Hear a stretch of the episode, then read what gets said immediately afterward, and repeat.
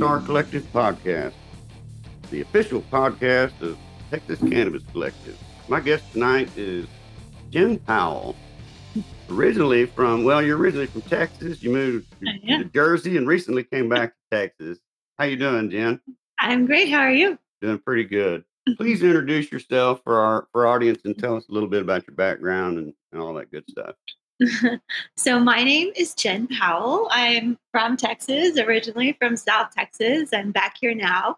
I'm happy to be back, but um, um, I spent the last ten years in living in northern New Jersey, uh, where I was a librarian. Um, so yeah, so now I'm back in Texas. Um, um, but why I'm here today is because um, about my journey using cannabis to overcome my drinking. So Yeah, that's that's what we wanted to hear about, or you wanted to tell us about, was your Yeah. story. Uh, it's, Right. it's an interesting one. It's not an It- uncommon one, uh, right. but it's one that a lot of people find themselves in. So, tell us basically how it all started. Right. Um, so so I was in a very abusive relationship. Um, I didn't realize it was abusive, uh, but it was, and and so I was using a lot of alcohol to deal with that situation, and it was it, it was as bad as it gets. It was very physical. It was obviously mental abuse, uh, emotional abuse, all of that. But um, you know, for a period of time, there was a lot of physical abuse, and I was very scared for my life. Um, and through that time, um, I had always been a casual drinker, but I turned to hard liquor to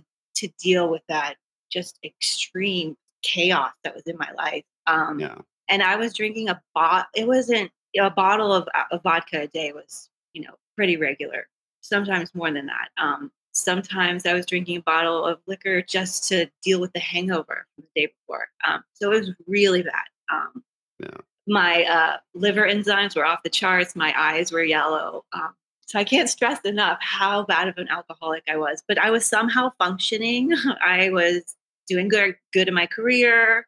I had a young child at the time. Um, uh, and then a friend of mine at work, uh, I because I hate I hated drinking. It made me feel awful. It made me feel like a bad person, like a bad mom. Um, the hangover itself every day, living that with that was awful. Um, so I was just living with all this guilt. And so my friend was like, "Why don't you try smoking weed?" and so um, growing up near Mexico, I've I've always had weed in my life, you know. um, so it's it's everywhere here. and then I lived in Austin for a while. It's everywhere in Austin. So um, Yeah. I've had, I've always smoked, you know, here and there. Um, but it was never something I thought of as an adult because Yeah. it's so frowned upon in our society. You know, alcohol's everywhere, but smoking is something you do when you're a kid, um, and that's acceptable. But when you're an adult, no. Well, But I, she gave me a bit. I want I want I want to interrupt you for a minute. Just, just Of course. um, you say you were drinking a bottle of vodka a day. Mhm. Um, okay, give us a little reference on size. I mean, that could mean a lot. okay. Was it- Yeah. was so it like a pint, a quart? Oh no, Um, like a uh, 750. A 750 was like a regular size bottle. Um, so sometimes a 750 and a half. Like I guess that's a liter. I'm bad on measurements. Yeah, but yeah. yeah, so so a, a normal size bottle, not like a pint bottle. You know, a lot of uh, alcohol, and I can't I can't stress enough how detrimental that was on my health. You know, because I I hate the taste of alcohol. So I would take a shot of vodka and I would chase it with some sort of juice or something, and then I would eat food to take the taste away. So on top of being an alcoholic, I gained 100 pounds because I was I was eating so many more calories and I was sedentary. I I couldn't function. You know, I was drinking Yeah. so much alcohol. Um, people so- don't understand with alcohol that not only does most alcohol contain a lot of sugar already, right. the alcohol converts into sugar in your liver. Right. So that's a double whammy. And then, like say, the effect of alcohol, well, especially if you're drinking 24 7, which Yeah. sounds like, I mean, I've been there, I've been down that road. Uh, When Mhm. I when I got my first divorce, it hit me pretty hard, even though Right. it was I I filed for it, I wanted it, but it hit me pretty hard because that was the mother of my two children, you know. Mm, And and in all honesty, I went off the deep end with alcohol. So I've been there, you know. It was it was literally 24/7. I I passed Yeah. out on the couch with a cigarette that burned down to the butt between my fingers and a Budweiser tall boy in one hand. And that's how Right. I woke up, you know, Yeah. every day. Yeah, And I know. I had beer for breakfast. I had beer for lunch. I had beer for dinner. Absolutely. you know? Yeah. No, I know. but and you well, you're in you're drinking around the clock to stave off the hangover, you know, just so you can kind of keep feeling okay. well, yeah, it's but the, that this the aspect that you were talking about that I was getting at though when you when you're you have that constant alcohol you're lethargic as well you're not going to get up Yeah. and move around and do stuff you're going to do as No. Little as you have Right. to right, exactly. okay so so your friend said Yeah, so it was actually a cannabis. coworker too. Yeah, and she gave me a vape pen. She hooked me up. She said, "Try this," and it was instant. Instantly, I felt like I felt like I didn't have to drink um, anymore when I was smoking. And Chris, I can't tell you, I would I would sit with therapists and cry, like, "Please help me to stop drinking. I don't know what to do." Um, and I would Yeah. quit and quit and quit, and then start drinking and quit. And it was this instant feeling of, "Wow, I don't feel so stressed out anymore. And this could kind of help me. And on top of that, I can function as a mom, as a boss, as um, I'm not hungover the next day. Um, so it was life changing. I can't stress that enough. Um, and then I got onto Twitter. I've always had Twitter, but then I found the cannabis side of Twitter. And uh, my story, as you said, is not uncommon of people using weed to overcome other addictions and to actually better their lives. Um, so when it when I heard that, and because I still felt this like, um, oh, I'm doing something bad, you know, it was this feeling of I shouldn't be smoking. um, but when I heard that, you know, it's you know, so many people have the same story. Um, then it became important for me to connect with these people, and then eventually, now on this side of it, when I feel like I've, I'm so far in my recovery from alcohol, I feel like I can hopefully help other people.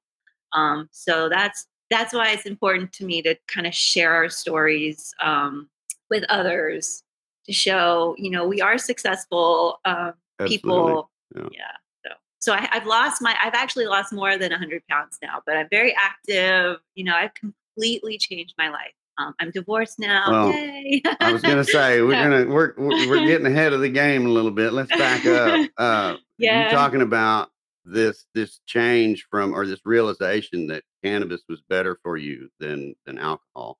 So did Right. you number one tell me when it was when when this Mhm. happened? What point in in your discovery that your relationship was also part of the problem? right. Uh, was that before that discovery or was that after that discovery? It was after. So so I got sober July 2020. Um, I stopped drinking and I hit my rock bottom. My daughter, my eyes were yellow. My daughter one morning told me I looked like a monster, and I did. Um, and so I said I couldn't, I can't do this anymore. Um, so I stopped drinking. And I obviously knew my relationship was a mess from the start. That's a long story, but um, um, I was just in everybody it is. denial. I was just in denial that I I could get out of it. I- guess I don't know how to to word it any other way, but um, so Yeah. once I quit drinking, though, um, I realized that I deserve better and how bad it actually was. Um, you know, I think the alcohol helped me be numb to a lot of what was going on. Um, so once I quit, and I I'm a firm believer everything has to happen for a reason in a certain order. Um, and so once I decided to leave the relationship, I was very naive to the fact that because we had been living completely separate lives for years, um, completely. Um, so I I thought, oh, we're gonna get divorced now. It's gonna be fine. Well, you know, we're on our separate ways. But I uh, the the abuse got extremely bad over the past Mm. year. Um, it's been awful. Um, so if I wasn't sober before all that started, I don't think I would be alive today. And I'm not saying that lightly, but um, I don't think there's a way I could have survived that without being sober from alcohol. Yeah. So, yeah. uh, that's crazy. Yeah. Yeah. Well, Uh, and he's in law enforcement too. So the whole thing was Oh, geez. Just That just do you barrel know how many fun. times do you know how many times that I have heard that exact same thing about someone in, in not just law enforcement, just first responders in general. But you know, uh, not trying to make an excuse uh, by any means. Don't don't take this the wrong way. They sometimes have a reason that they don't understand themselves with PTSD and stuff like that. Of course, of course. You know, but that still is no excuse to take it out on somebody else. Bottom line. So right. you found out about your relationship. You you made the changes there, and then you found out about switching from alcohol to cannabis, right? Right. Right. Right. Okay. So when you got to that point, um, I, I gotta ask, um, what was the the transition like? Was it like, okay, I'm done with alcohol completely, or did you A hundred still try to drink? Or because a lot, you know, a lot of people play that game. I know. I and I did too for so long, but it really was a literal switch in me. And I think, you know, my daughter was a big part of that. But um and when once that switch was flipped in me, I I didn't crave it. I didn't feel like drinking ever. I think once I thought about it and then I thought about how un, in I, f- I would feel uh, like I wasn't in control of my body when I was drinking Mhm. and i i because my life was in chaos having control over my body now makes me feel secure in the decisions i'm making and things like that you know? So um so that's very important to me. So um so that's not something i ever want back in my life at all not even Yeah. a drink here or there. Even though i feel like i probably could handle it at this point maybe. It's just not something i ever want in my life again Yeah, that was going to be the next next question. Is is what what are the cravings? Do you have issues with cravings ever, or or No, not with alcohol. What I have a problem, what I will say I have a problem with now is just the replacement addictions I have, you know, but they're all healthy. Like I'm obsessed with running now. I'm a huge runner. Um, it's a healthy addiction, but it's still, I'm, Sure. I, I can't function until I go run. So, so yeah, so running I- is like your coffee. it really is. uh, and then like you have to go on longer runs. I don't know. It's a whole, it's a whole thing. Yeah, I can But- imagine. yeah but you you have to replace them with healthy habits i i became obsessed with work for a while i'm not employed right now but um i'm choosing not to be employed so um yeah um yeah you just have to yeah. so um for me it was filling my voids with with positive things you know instead Okay. of yeah Well, It's about time we take our first sponsor break. So all right we'll we'll get ready to do our first sponsor break, and then when we come back, we'll get you to tell us all about what the things were, were you were that you did to help you get over it and move right. on from the alcohol. sounds This good is the Lone Star Collective podcast. I'm your host, host Chris Persolia. My guest this week is Jen Powell, and uh, we'll be right back after this short sponsor break.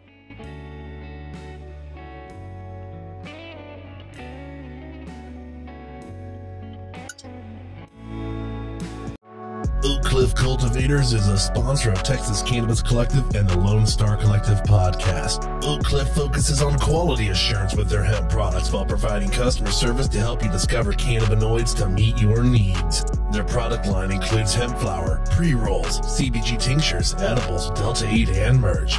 For more information on their products quality or to shop online today, visit oakcliffcultivators.com or contact them at info at oakcliffcultivators.com. Thrive Apothecary offers an experience truly unique from anything else in Texas. A full service cannabis solution that is doctor owned and offers customers every level of cannabis legally available in Texas. From traditional CBD products to emerging hemp derived THC edibles, smokables, and now medical cannabis. As a licensed medical cannabis provider, prospective patients from anywhere in Texas can book a sponsored online eligibility consultation to determine if they qualify for a medical marijuana prescription from the comfort of their own home. Plus, for Texas veterans, the first prescription appointment is donated by Thrive. Visit thrivetx.com for more information. Welcome back to the Lone Star Collective podcast, the official podcast of Texas Cannabis Collective. Distributed on Spotify, iTunes, Google Podcasts, Facebook, and much more, to give Texans information regarding policy, industry, and culture. Here is this week's host, Jesse Williams, and Gramps.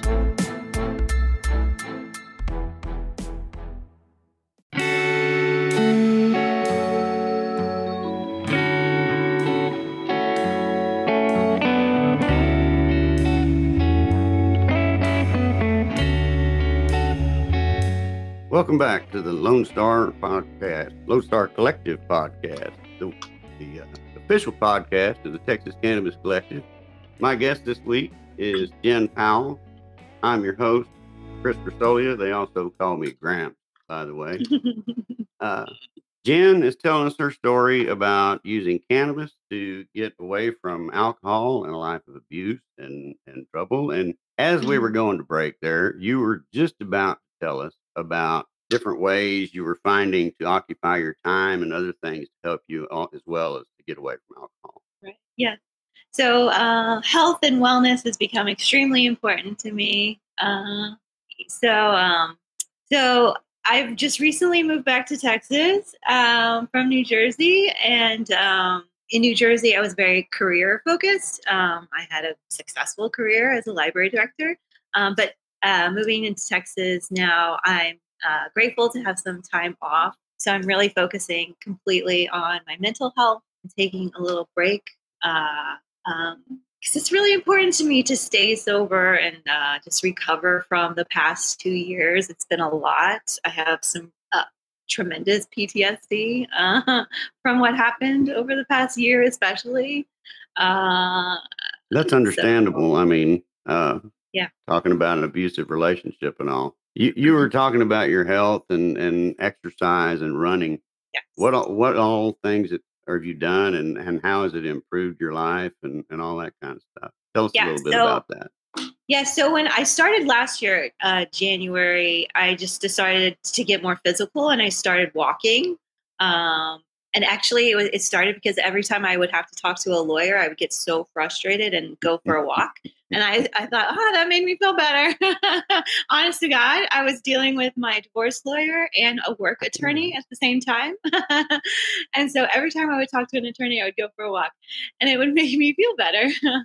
so, um, so that's my new uh, like slogan: "Go work out, you'll feel better." Um, so I just started walking every single day, every single day and then that wasn't enough so i had to start running and then you know my three miles wasn't enough so i would start running five miles and um, so now i'm um, training for a half marathon um, but i i you know my lifestyle before was drinking sitting on the couch watching tv hardly interacting with my child and now we're running through the neighborhood you know she likes to go on races and i can interact with her i you know, my lifestyle is complete. I have so much energy. Um, so the lifestyle change is drastic. And I hate it when people talk about lazy stoners or we yeah. sit on couch and play video games all day. And I just want to scream. Like I, I get up and I run. It makes me feel well, good. Um, you so, left a, a, pretty active career up there in New Jersey yeah. as well. Yeah. From what I from what I know. Uh, yes. Tell, tell us a little bit about what, what all you left behind and, and what you were doing in the midst of being yeah. a cannabis user and an alcohol recovering alcoholic. Yeah. So um, while I was an alcoholic, I was named uh, the director of a little library, and it was a little library, um, a town, but it, we weren't right uh, far outside of New York City. Uh, so it was a you know thriving little neighborhood in northern New Jersey. Um, but because of that, I got to work closely with the local government. I worked in the town. I worked closely with the mayor. The mayor was a good friend of mine. Um, town council um, in Jersey, uh, cannabis was legal, so I was out, able to have open conversations. It was it was so nice for me to have um, to feel like I was making an impact in a in an, a community, you know, through my job and because I had the community also saw my health transformation. I'm losing weight. I'm feeling better. You know, it's such a small community, so everybody knows everybody. Um, so it was nice to be able to kind of talk with these people openly a little bit. You know, and have them in my office. Can I tell you how I actually did it? you know, so um, but everybody else, I was like, oh, I just got my life together. You know. so, but I was able to have conversations with local politicians about, you know, the cannabis laws in our little town and if they were going to let, um, you know, how they were going to regulate it in our area. So you did some um, advocacy work as well. Yeah, a little bit. I did. I tried with our town council because our town council voted not to have a dispensary in our area. So I just, you know, had a conversation with some of them about, you know, why that decision was made. Um, you know, how we need to take that stigma away from cannabis users and that sort of Yeah. thing. So I did try to advocate um, a little bit in my area, which felt good. It felt um, it felt um, like I could have that sort of local politician uh, thing. It felt like I could have an impact on you know my area. So Big what- politics gets a little Just- scary, but Just for our listeners here in Texas, what is what is Mhm. it like in New York, New Jersey? What is the the cannabis market and everything like in, in that it's awful. that part of the country? Is it is it worse than Texas or? It's awful. Hold on, I have my. I'm getting my. I, I'm getting my my card. I have my New Jersey. Can you see? I have my Jersey cannabis card. I did, um, but it's a racket. You know all about it. Yeah. You pay. You pay a, a bunch of money, and then to have a card, you know, you spend two seconds on a phone call with a doctor to get a card, right? Uh, It, I mean, it's all a joke. Uh, but you pay a lot of money to get it, and then you pay the state a lot of money at these, uh, you know, dispensaries. It's awful. It's a racket. What what are the tax rates like in in Jersey? I, I couldn't tell. It's been so long since I bought uh, from a normal market, but it's ridiculous. I mean, you're paying like seventy dollars for an eighth. So I, I, but I still, I don't even know. I've bought black market for so long now. Um, uh, but why wouldn't you? I mean, Well, and that's that's the you know that's the whole point that we try to get across to lawmakers is the the whole argument about you know well the black market hadn't gone anywhere in legal states it's still flourishing. Well, there's two major reasons for that. of course, num- n- number one is simple fact that because it's, there is a legal market, guess what? It's a lot easier to have an illegal grow in a legal market than it is just Mhm. in Mexico and bring it across the border. Number Right. two reason why is because of the simple fact that uh, that the taxes and regulations are so outrageous in legal markets that you can get it from a legacy market right, a whole lot cheaper and still get a and a lot of times get a better quality product. right. Well, and you're working with people, growers that you respect and trust, and you know, it's it's a whole different experience. Uh, yeah. So I wish Well, I could yeah, grow that's- that's- myself. That's the thing they don't understand. The black market when they when they hear black market or legacy market and stuff Yeah, like sorry. that, lawmakers think it's it's uh you know the stuff coming across the border. right. That's all they see in their mind. And no. I got news for you. Even back in the 80s and 90s, 75% of the marijuana sold on the black market or the legacy market in the United Right. States was grown right here in the United States. Mhm. And that was in the 80s and 90s. right. I would say it's closer to 90, 95% now. Mm. Because yeah, the only thing absolutely. you see what they're getting when they have their bus down at the border, it's brickweed. When's the last time you saw any brickweed anywhere? A dispensary? Now, that's pretty that's pretty sad. Dispensaries are notorious for having the worst, the worst weed. Yeah, well, I don't know uh, about New Jersey. I'm in New York. I've never been to anywhere up there. Colorado was was pretty good when I've been to Colorado. That's the only place Yeah, I've been and bought legal weed. well, and the and the other problem in New Jersey was it became legal, and it took a full year. I had my medical card, so I could technically buy, but it took a full year for stores to open to the public. I mean, what a racket! What a racket! Just Well, nonsense. You know, you, you want to talk about uh, a racket. You, you you know the history of the Texas Compassionate Use Program? Uh, it's a good one.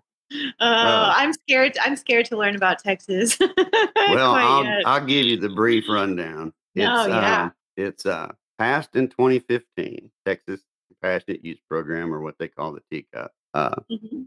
and it was for only severe intractable epilepsy at that time. It was only um, 0.5% was the maximum THC that it could be by dry weight. And then it was uh, only in tincture form was the only type of medication that they could have. And so uh, it not only was it super, super restrictive on who could get it, because if you had to have this super, you know, uh, intractable epilepsy, but you had to be basically treated by two neurologists in the beginning, and both had to recommend you for the teacup program. So you had to be recommended by two doctors, not one. And then Wow. when you got the meds, there was to, to get the level of THC that the doctor was telling you to take to control your seizures, you might be taking two cups of carrier oil a day Oh my gosh. Because there's so little. Oh because there was so little THC in it. So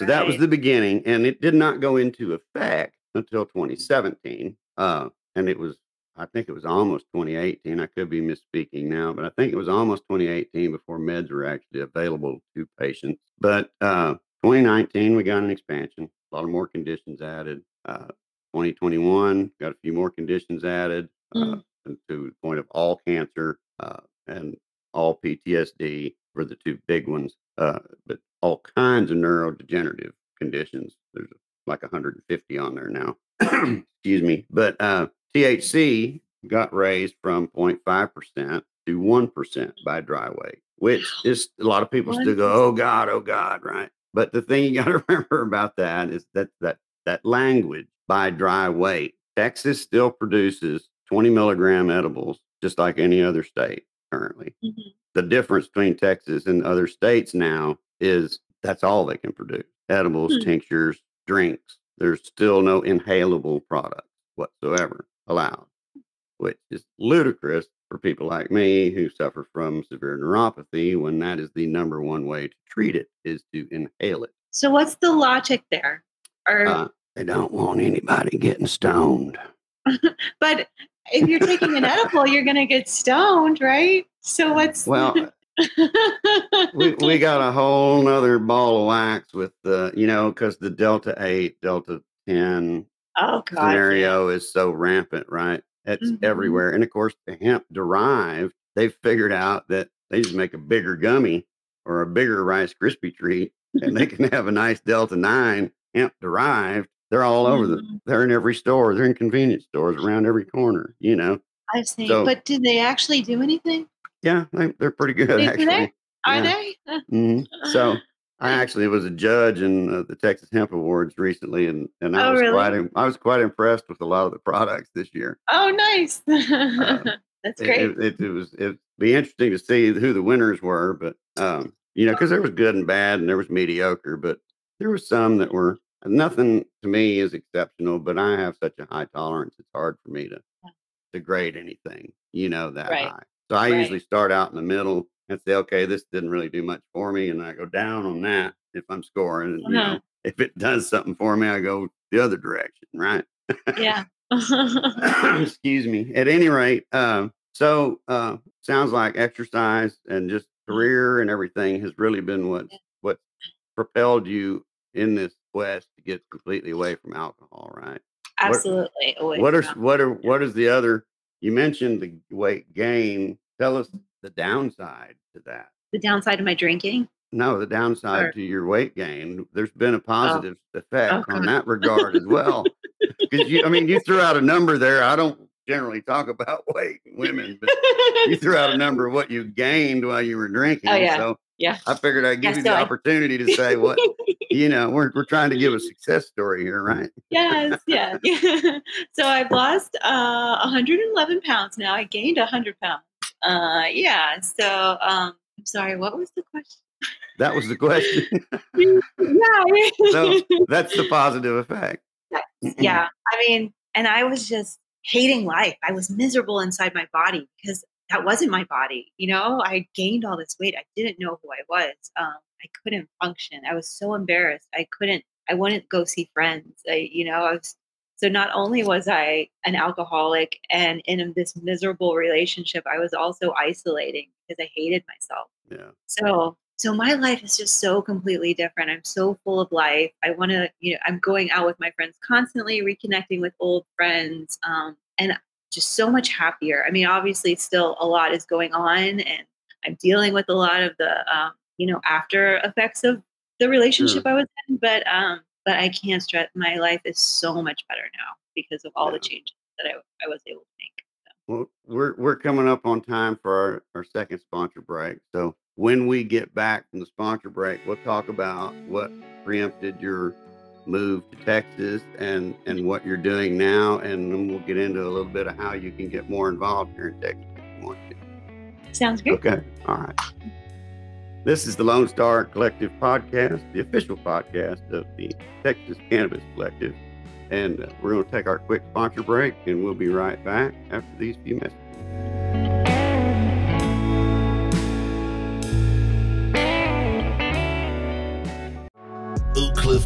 Cultivators is a sponsor of Texas Cannabis Collective and the Lone Star Collective podcast. Oak Cliff focuses on quality assurance with their hemp products while providing customer service to help you discover cannabinoids to meet your needs. Their product line includes hemp flower, pre rolls, CBG tinctures, edibles, Delta 8, and merch.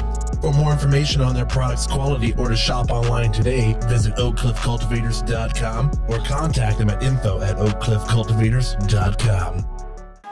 Thrive Apothecary offers an experience truly unique from anything else in Texas. A full service cannabis solution that is doctor owned and offers customers every level of cannabis legally available in Texas. From traditional CBD products to emerging hemp derived THC edibles, smokables, and now medical cannabis. As a licensed medical cannabis provider, prospective patients from anywhere in Texas can book a sponsored online eligibility consultation to determine if they qualify for a medical marijuana prescription from the comfort of their own home. Plus, for Texas veterans, the first prescription appointment is donated by Thrive. Visit thrivetx.com for more information. Welcome back to the Lone Star Collective podcast, the official podcast of Texas Cannabis Collective. Distributed on Spotify, iTunes, Google Podcasts, Facebook, and much more, to give Texans information regarding policy, industry, and culture. Here is this week's host, Jesse Williams, and Gramps.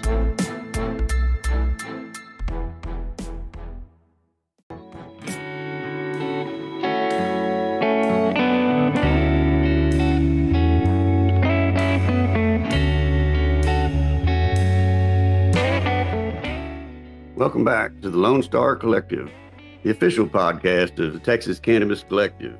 I'm your host, Chris Kersolia, and my guest this week is Jen Powell. Uh, I want to say a survivor of alcohol addiction is what I want to introduce you as, and a cannabis patient slash advocate. Welcome back. Thanks. We were talking about how your life has gotten better and, and all Mhm. that good stuff. Uh, and I just wanted to have you bring up because you made a recent move. You mentioned it earlier about your move from New Jersey back to Texas. Mhm. So I wanted you to bring up what prompted you to move back to Texas because you lived in Texas before, as you said, Yeah. and uh-huh. uh, what your plans are and and for the future. And of course, then we'll get into what you were talking about earlier about getting more involved here in Texas. Yeah.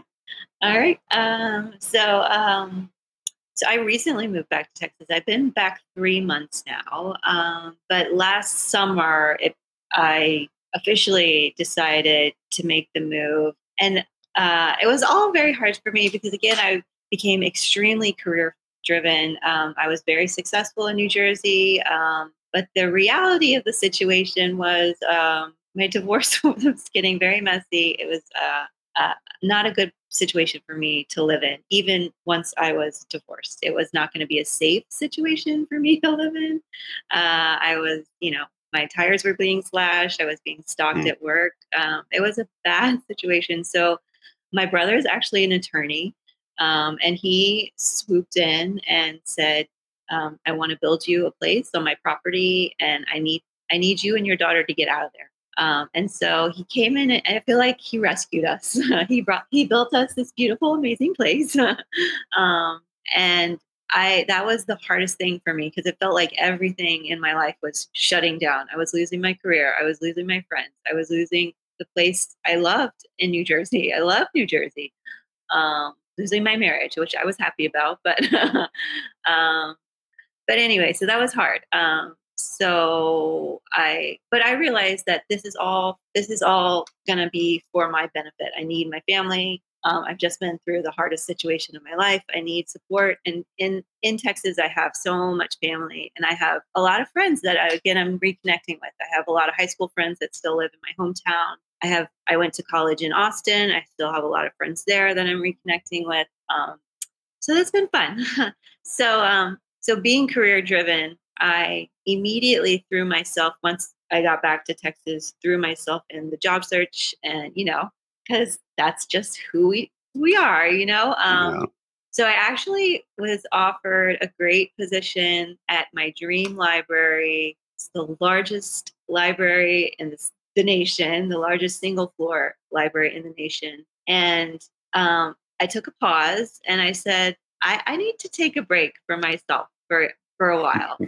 and that's so hard for all of us, right? What am I going to do with myself? But I I had to realize that financially I, I can afford it right now. And I don't think I'm going to have this opportunity ever again in my life where I financially can take a little break. And Yeah. I don't have a mortgage right now. And when is that going to happen? Um, Yeah. so um so I declined that job actually and and so I just decided to take maybe a year off just to focus because I have a lot of work to do as far as the re- the PTSD therapy recovery and I'm looking into alternative treatments for PTSD um, as well as obviously cannabis use um, but um, so I have a lot of work to do on myself so that's what I'm planning on doing for the next few months at least you know at least 6 months I don't I don't want to give an exact time frame, but um, it's really important. I don't think our society ever does that enough. You know, I know I know we're so a lot of people aren't in the situation where they can afford to stop Yeah. and It's, take a it's, mental break, it- but it's hard to do. I mean, I'm I'm doing it myself right now. I've Yeah. I've, I've left my my career job mm-hmm. on the sixth of January was my last day, right. and I mean I gave them seven months notice, you know, and told them that. I was leaving. Uh, told them I'm burnt out. You know did commercial construction for 35 plus years, uh, and I just I did work from the field all the way up. The last eight years I spent in the office as a project manager and uh, looking at four walls all day long about killed me. yeah. No, I know. So- but you know, luckily, I'm financially in a position where I can do it. I do, I do still have a mortgage and a truck payment and whatnot, but I am in a financial No. position where I can take a couple months off, do me a reset. Just so Mm-hmm. happened I timed it with our legislative session in Austin, which we'll get into here in a little bit. But uh, uh, you know, my hope is I can get into something within the, the cannabis industry here in Texas as it continues to grow and expand. Um, Yeah. I've got some my foot in the door in a couple of places. Whether those things will finish and materialize, we'll see. Mhm. Uh, time will tell. But luckily, the, the place I left said the door is always open should you need a Oh, place to come back to. So I have that aspect, right? That's but good. anyway, yeah. I totally, my whole point in bringing that up, not to interrupt you, but to just say I totally, totally, totally get the whole aspect of making that decision because it took me three years to make it. yeah. I I knew I was at that point three years ago Mhm. and I knew I needed to make a change. And I Right. did. I did make some suggestions to the company that I worked for and said, hey, why don't you make this position and give it to me? and they said, "Mm, it's a good idea, but we don't want to do that right now. You know, right. so- Mhm. but uh, ultimately, I just had to. I had to pull the plug. I just had to because Yeah. it was that or go nuts, right? Mhm. So No, I feel so. I feel so fortunate to be in this position where I can do that. I, I, my heart goes out to people who who can't. I don't, I don't know, because some days I don't know how I function. I, my brain just feels like I can't process things properly because of the PTSD. um, Sure. But I, but you know, if I was just a normal American citizen, I would have to be going to a job, and I, you know, I, I couldn't know. I don't know how I would do it. Um, but I- so I'm so grateful I have this opportunity to just take some time, be a, a good mom. You know, spend a lot of time with my daughter. So that's exciting. so so how old is your daughter, by the way? She's six. She's almost seven. She's Okay. a first grader. She's, she's a little Yeah. one then. she is. She's she's little. she loves Texas. So, um, what are your questions? You said you wanted to get involved in Texas. What What I are your first questions? Tell me, tell me what you want to know, and I'll see if I can help. well, I I love how you advocate for your son. Uh, you know, in, in memory of your son. That's so amazing. All the work you've done. So now that I am back in Texas, um, like I said, I I so enjoy working with the community, like I did in New Jersey, and feeling like I have an impact um, in some way. So I really hope to get involved to see how I could make an impact, or how my story could make an impact with. Um, whether that be legislature, I don't even know where to begin. It's so overwhelming, you know. Okay. Okay. Um, well, Yeah. I, I will. I will try to give you as good an update as I can. Um, yeah. there are there are some organizations that you could could probably uh, look for on they're on Twitter. Uh, Texas NORMLs on Twitter and uh, Fit it's Foundation for an Informed Texas is also on on Twitter. Excuse me. They uh they're actually both run by basically the same person. Uh, FIT is a nonprofit organization that helps fund the legislative work that Texas NORML does. You know, whereas. Texas NORML can't do, uh, uh, you can't use that as a tax deduction when you donate to Texas NORML, but if you donate to FIT, you can use that as a taxable deduction. So it's kind of roundabout to get businesses and people to donate for that tax Right, deduction. right, right. Uh huh. But anyway, you can look those up on Twitter. But basically, the state of Texas, the, the quick, easy, no real quick, easy run. No, there's nothing But- quick. We we we we have legislative session every two years, right? Uh, we do not have what a lot of other states have with the ballot initiative, where you can do a petition and get a measure put on a ballot. That is not something we have in Texas. So we have to go through the legislative process. Now, we can go through the legislative process and get them to do what's called a joint resolution, which uh, basically they pass it through the House with a supermajority, then it passes through the Senate with a supermajority. It has to be a supermajority in both chambers, and then that puts it on the ballot. Once Hmm. it's voted on, if it passes, then that puts it back in the hands of the legislature to write the law and the regulations, et cetera. So you're talking about a two to six year process, right? Wow. Oh, the likelihood- Texas. Oh, Texas. Likelihood of that happening is slim and none. So where Right. we're at is we got, as I explained earlier, we got the TCUP program in through 2015. We got expansions in 2019 and 2021. They are pushing, I say they, we are pushing for uh, expansions to the TCUP again. We're going to try to either get the THC limitation removed and left up to the physician to decide how much and how often, as it should be, uh, Mhm. Right. or at least get it raised to 5%, which would open the door massively to a lot of other things and make medications more affordable for Mhm. patients. Mhm. Uh, so that's the, and then they're going to also try to get some conditions added like chronic pain and a few others. Uh, so that's where we're at on the medical side. Uh, chances of getting any smokable products probably not going to happen. Uh, just because the mentality is so out there uh, in, in that regard, you know. So that being said, excuse me, um, when you look at the uh, fact of all the the legal products that are now available in Texas that we talked about earlier with the the Delta 8, the Delta 10, the HHC, the THCO, uh, and the hemp derived Delta 9. Mhm. Uh, it's also silly. well, it, what's so silly about it is the cat is out of the friggin' bag, folks.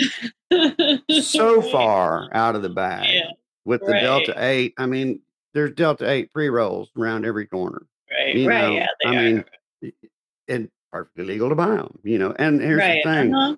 there's a lot of people who would be on the TCUP program who are using the Delta 8 product. And this is my argument. And it's an argument of a lot of scientists and physicians too, uh, which is what makes it my argument. We know what happens. There's enough history of people smoking marijuana, right? Putting flame right. to it, inhaling it, and smoking it. we know what happens when you smoke Delta 9. right. Delta 8, while it is a naturally occurring cannabinoid, Mm-hmm. what's in the stores is not because they cannot, well, they can, but they have to do it on such a massive scale to get such a small amount of the Delta 8 without doing a synthetic conversion. Anything Oh, right. anything that's on the market today is most likely a synthetic conversion. There are some companies out there who are doing some extraction of biomass and whatnot and on Mhm. massive scales and making products that are you know, derived Delta 9 or, or Mhm. Delta 8 as well, but they're few and far between. Uh, most of it, you're they're taking CBD and converting it to Delta 8. Okay. How does this make sense, We- though? A natural plant. Well, that's my thing. We don't know what Oh. happens. And that's what all these doctors that I know are saying. We don't know what happens. There's not enough history. It's only been around Right. a couple years right. in mass like it is now. So Mhm. it's it's like the vape cartridges all over again. No. we don't know what's going to happen to all these people a- year from now, two years from now. They're going to start having 30 years from now? I know. Yeah, you know, Yeah. uh, it's crazy that that's legal. but Right. the natural Delta 9 is not. Natural here's plant. the thing. We have a senator, of course. We know the bill has probably come from higher up or, or origination, and this senator is just the avenue that's being used to put it into the process. Senator Perry out of Lubbock has filed a bill, and I don't want to say the wrong bill number, Yeah. but it's a Senate bill.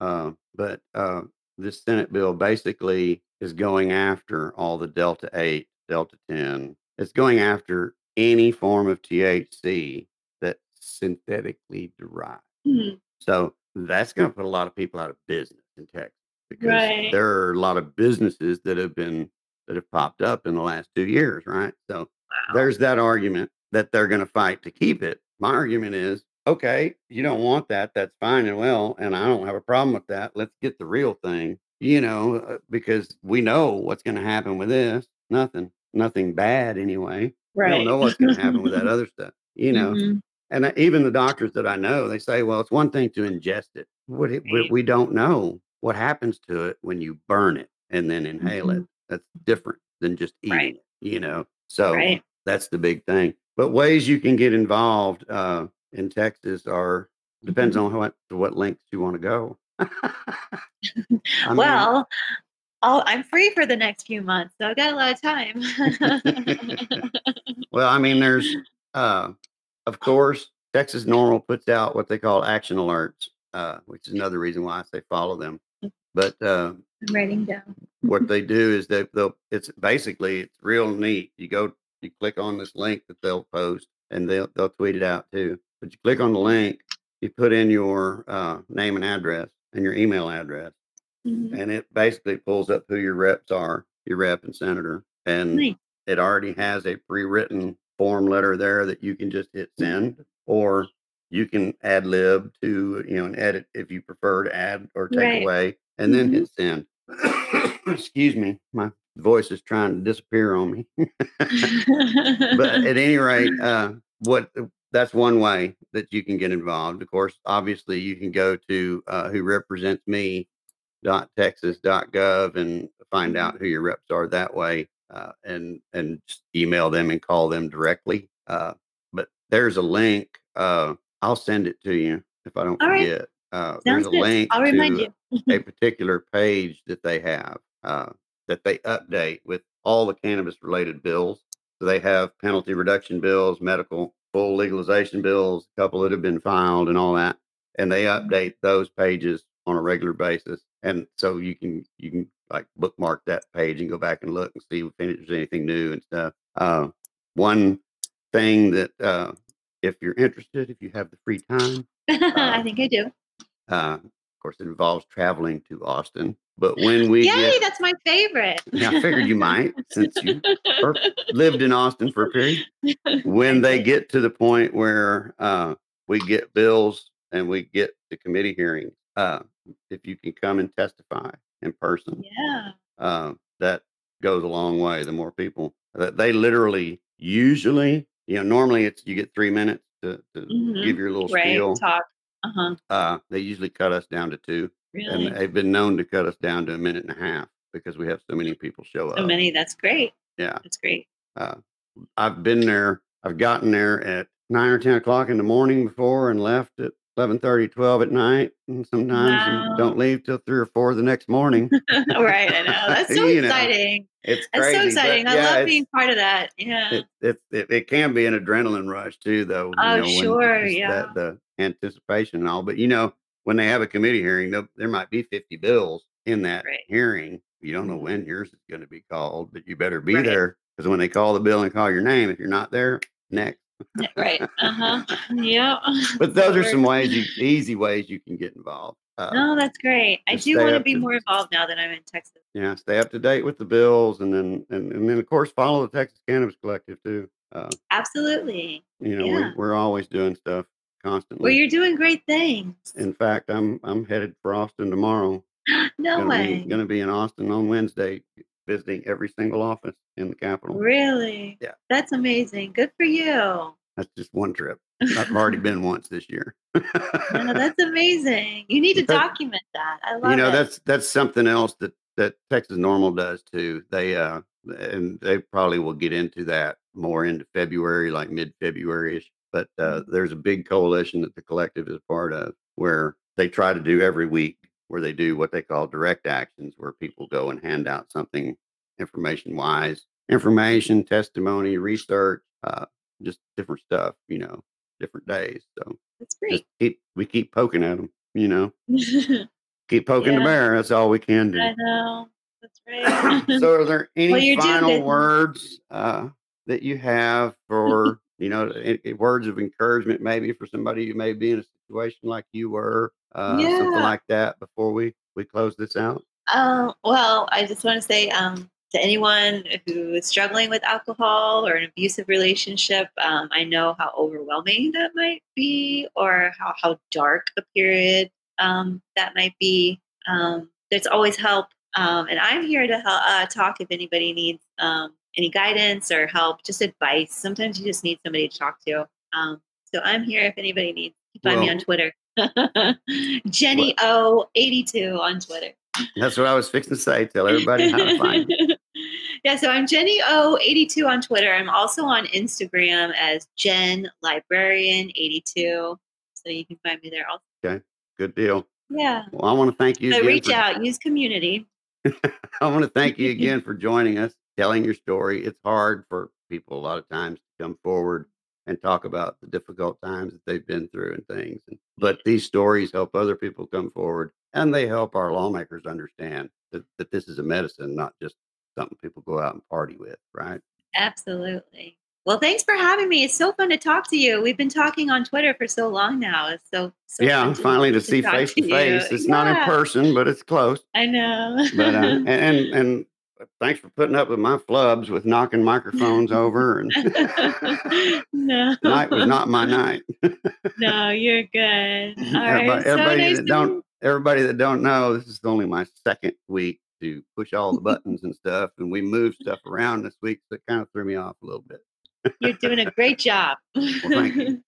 Anyway, You thanks are. again for joining us, and uh, and uh, appreciate you uh, telling your story. It's been been a Thanks for having me. Great one. Yeah, thanks for having me. It was fun. I want to thank everybody again for joining us here on the Lone Star Collective podcast, the official podcast of the Texas Cannabis Collective. And uh, want to be sure that, uh, you know, everybody comes and joins us every week, like and subscribe so you don't miss our new episodes because we're constantly bringing these new stories, not only of just people like Jen, but other people like lawmakers and stuff. And if you have questions sometimes, we can get those out there too. So thanks again for joining us.